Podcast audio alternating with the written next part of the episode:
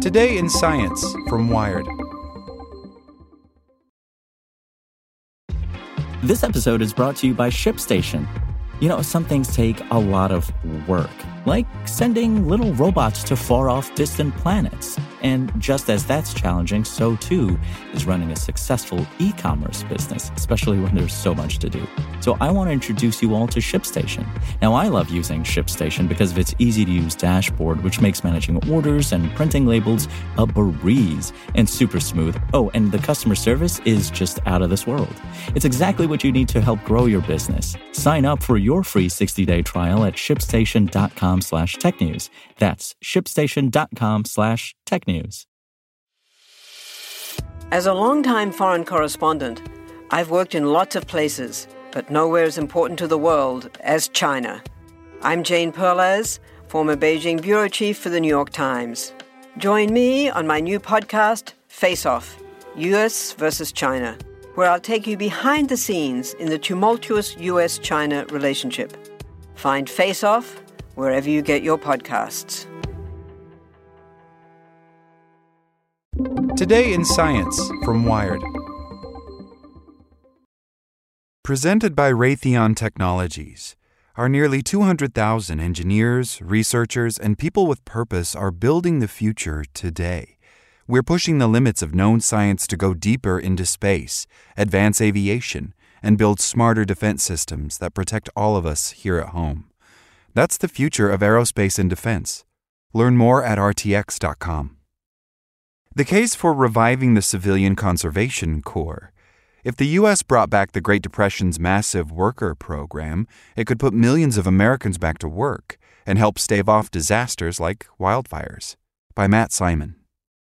In 1933, with the country deep in the Great Depression, the United States government created the Civilian Conservation Corps, a work program that gave young men jobs transforming the American landscape.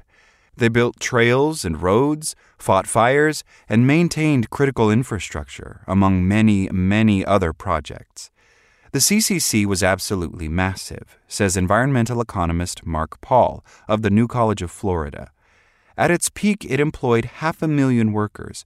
Over its nine year lifetime, the total figure was 3 million, about 5% of the U.S. male population at the time. So it's really a kind of hallmark program in American history that provided youth with economic opportunity while bringing them close to nature, he continues.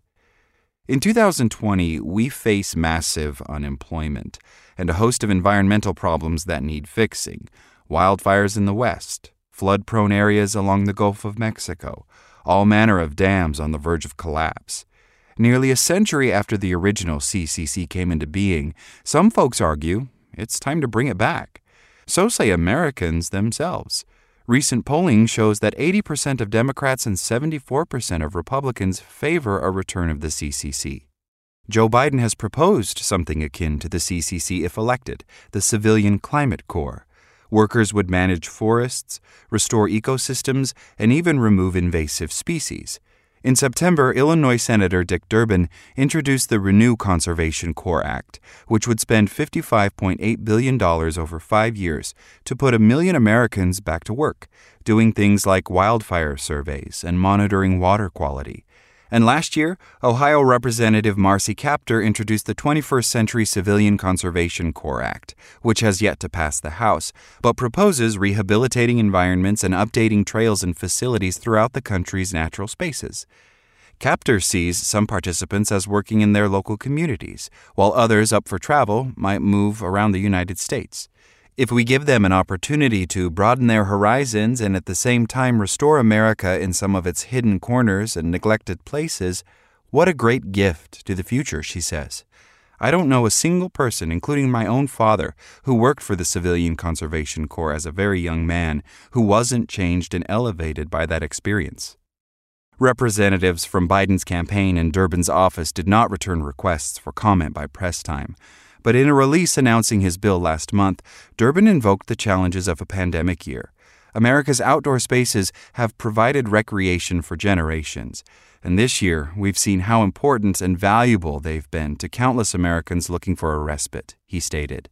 If we are to leave these natural gifts to the next generation, We have to take responsibility in protecting them. And it's probably safe to say that the interest in resurrecting a venerable work program has something to do with the CCC being as American as periodic economic collapse.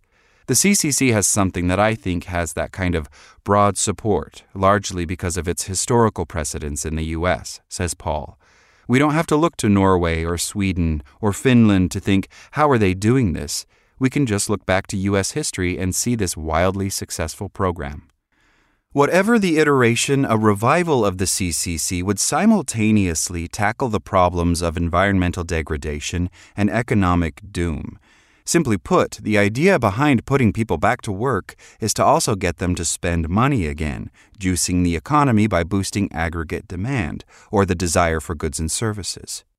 If you actually take a broader definition of unemployment and count people who are making below a living wage, we're talking about 25% unemployment right now in the US for people that are either out of a job, have a job part time, or are getting paid poverty level wages, says Paul we can actually put folks to work, provide them with not only a means to make a living, but also with an ability to contribute to their communities in ways that benefit not just them, but the community writ large, and in this case, the environment as well. Take California's plight, for example. This summer, five of the six biggest blazes in state history burned across the landscape. In total, this year, over 4 million acres across the state have gone up in flames, claiming 31 lives and 9,200 structures. California's flaming apocalypse is the spawn of two colliding factors. One, climate change has made the landscape drier than ever, turning dead brush into tinder. And two, decades of fire suppression, squelching wildfires quickly before they grow too large, has led to a buildup of that kind of tinder. In a healthy ecosystem, every so often a wildfire would come through and clear all that out. But with more and more people living in the forested mountains of California, the state can't afford to let wildfires burn and obliterate towns. After the 1989 earthquake that rocked the Bay Area, California's government bodies, companies, and citizens have spent about $70 billion on earthquake retrofits for buildings. And that earthquake itself only caused about $10 billion in damages, says Zeke Hausfather, a climate scientist and the director of climate and energy at the Breakthrough Institute, which advocates for climate action. Now we've been having tens of billions of dollars in damages every single year for the last five years from wildfires in California. And yet, we still have only spent less than $10 billion on effective forest management. So the scale of our response is not really commensurate to the scale of the problem. Part of the solution is fuel management, which involves crews either mechanically clearing out brush with heavy equipment like tractors or setting controlled burns. But California doesn't have the money or the people required to fully manage the landscape. Plus, the federal government manages 60% of the state's forests anyway. Private landowners interested in using controlled burns to clear brush can work with the California Department of Forestry and Fire Protection, also known as CAL FIRE, which runs a vegetation management program. Under a plan signed in August, the U.S. Forest Service would work with the California Natural Resources Agency, neither returned Wired's requests for comment, to thin out a million acres of landscape a year by 2025, double the rate of thinning as it stands now. But popping up across the state is a glimpse of how a new CCC might help California in its struggle against wildfire fuels. Prescribed burn associations, which aim to prevent out of control blazes by pre treating the landscape. About two years ago, Lenya N. Quinn Davidson, area fire advisor for the University of California Cooperative Extension, co founded the Humboldt County Prescribed Burn Association. The group's experts craft prescribed burn plans for owners of private land, and local volunteers do the actual work. The association has 90 members and can easily pull 30 people to do a controlled burn. It really is a social movement around prescribed fire, Quinn Davidson says. Since their founding, a dozen other similar groups have formed across California. It's a great grassroots local model of people helping each other out and getting the work done virtually for free, Quinn Davidson adds.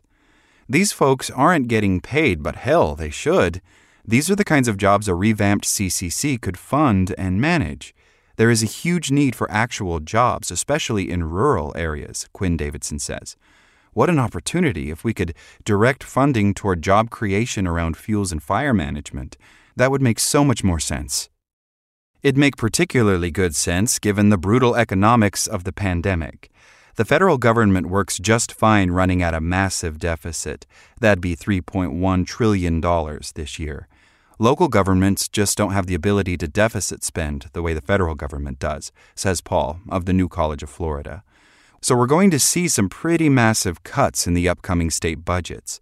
Money from the feds could flow both to local initiatives like prescribed burn associations and to the U.S. Forest Service, which is sitting on a backlog of millions of acres in the West in need of management because the agency doesn't have the money or people to actually do it. A revived CCC could pour money into tackling a bevy of other environmental problems too. Revitalizing public green spaces, for instance, benefits all Americans. We urgently need to better prepare our coastlines for rising seas. Restoring wetlands and forests could pull double duty, returning ecosystems to their former glory and creating carbon sinks. Plant more trees, and you can sequester more CO2 from the atmosphere. Actually, in the case of wetlands, make that triple duty. Healthy wetlands work as flood control during hurricanes, absorbing surges of water. Biden's plan specifically calls out the need for planting more trees within cities to counter the heat island effect, in which concrete jungles soak up the sun's energy and release it slowly throughout the night, resulting in significantly higher temperatures than surrounding forested areas. On a warmer planet, Americans will need all the help they can get to stay cool. Reviving the CCC would also give the U.S. the opportunity to confront the wrongs of the original program. I don't want to shy away from the fact that the program does have a troubled history, says Paul. For instance, as was the case with many programs at the time, it was racially segregated. The program was male only, too. If the U.S. were to bring the CCC back, Paul adds, we'd need to make sure that we learn from those historic wrongs and make it in an equitable and accessible program for all. Like what you learned? Subscribe everywhere you listen to podcasts and get more science news at wired.com/science. Want to learn how you can make smarter decisions with your money? Well, I've got the podcast for you. I'm Sean Pyles, and I host NerdWallet's Smart Money Podcast. Our show features our team of nerds, personal finance experts in credit cards, banking, investing, and more – and they'll help you make the most of your money while cutting through the clutter and misinformation in today's world of personal finance. You'll get clarity on strategies to help you build your wealth, invest wisely, shop for financial products, and plan for major life events. Listen to NerdWallet's Smart Money Podcast wherever you get your podcasts.